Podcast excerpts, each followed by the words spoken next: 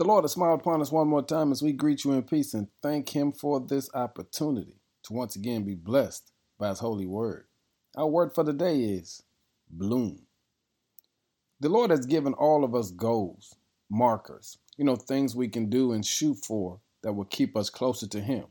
Some goals and practices are already laid out through Scripture, and we don't have to search for them, but the Lord will allow us to understand that we should always read our Bible, spend time in prayer be with other believers. Share our faith with non believers.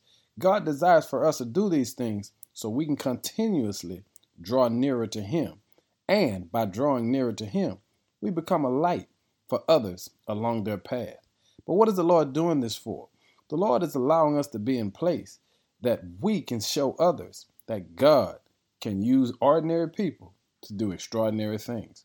You see, when we do all these things, God's glory is revealed and people see something different in us and they wonder where our hopes comes from. And lord willing we'll have an opportunity to share with them the source. Here's what i'm saying. In colossians 3 verse 23 says work willingly at whatever you do as though you were working for the lord rather than for people. You see there's a reason the lord put you in that place and that is so that you could bloom. Because if you bloom where you're planted there's someone that the lord knows is going to come across your path that needs to see what He's placed in you. I'm simply saying, don't take where God placed you for granted. Work today as if you're working for God, even if you don't want to be where you are, because there's a reason God put you there, and that is so that you could bloom.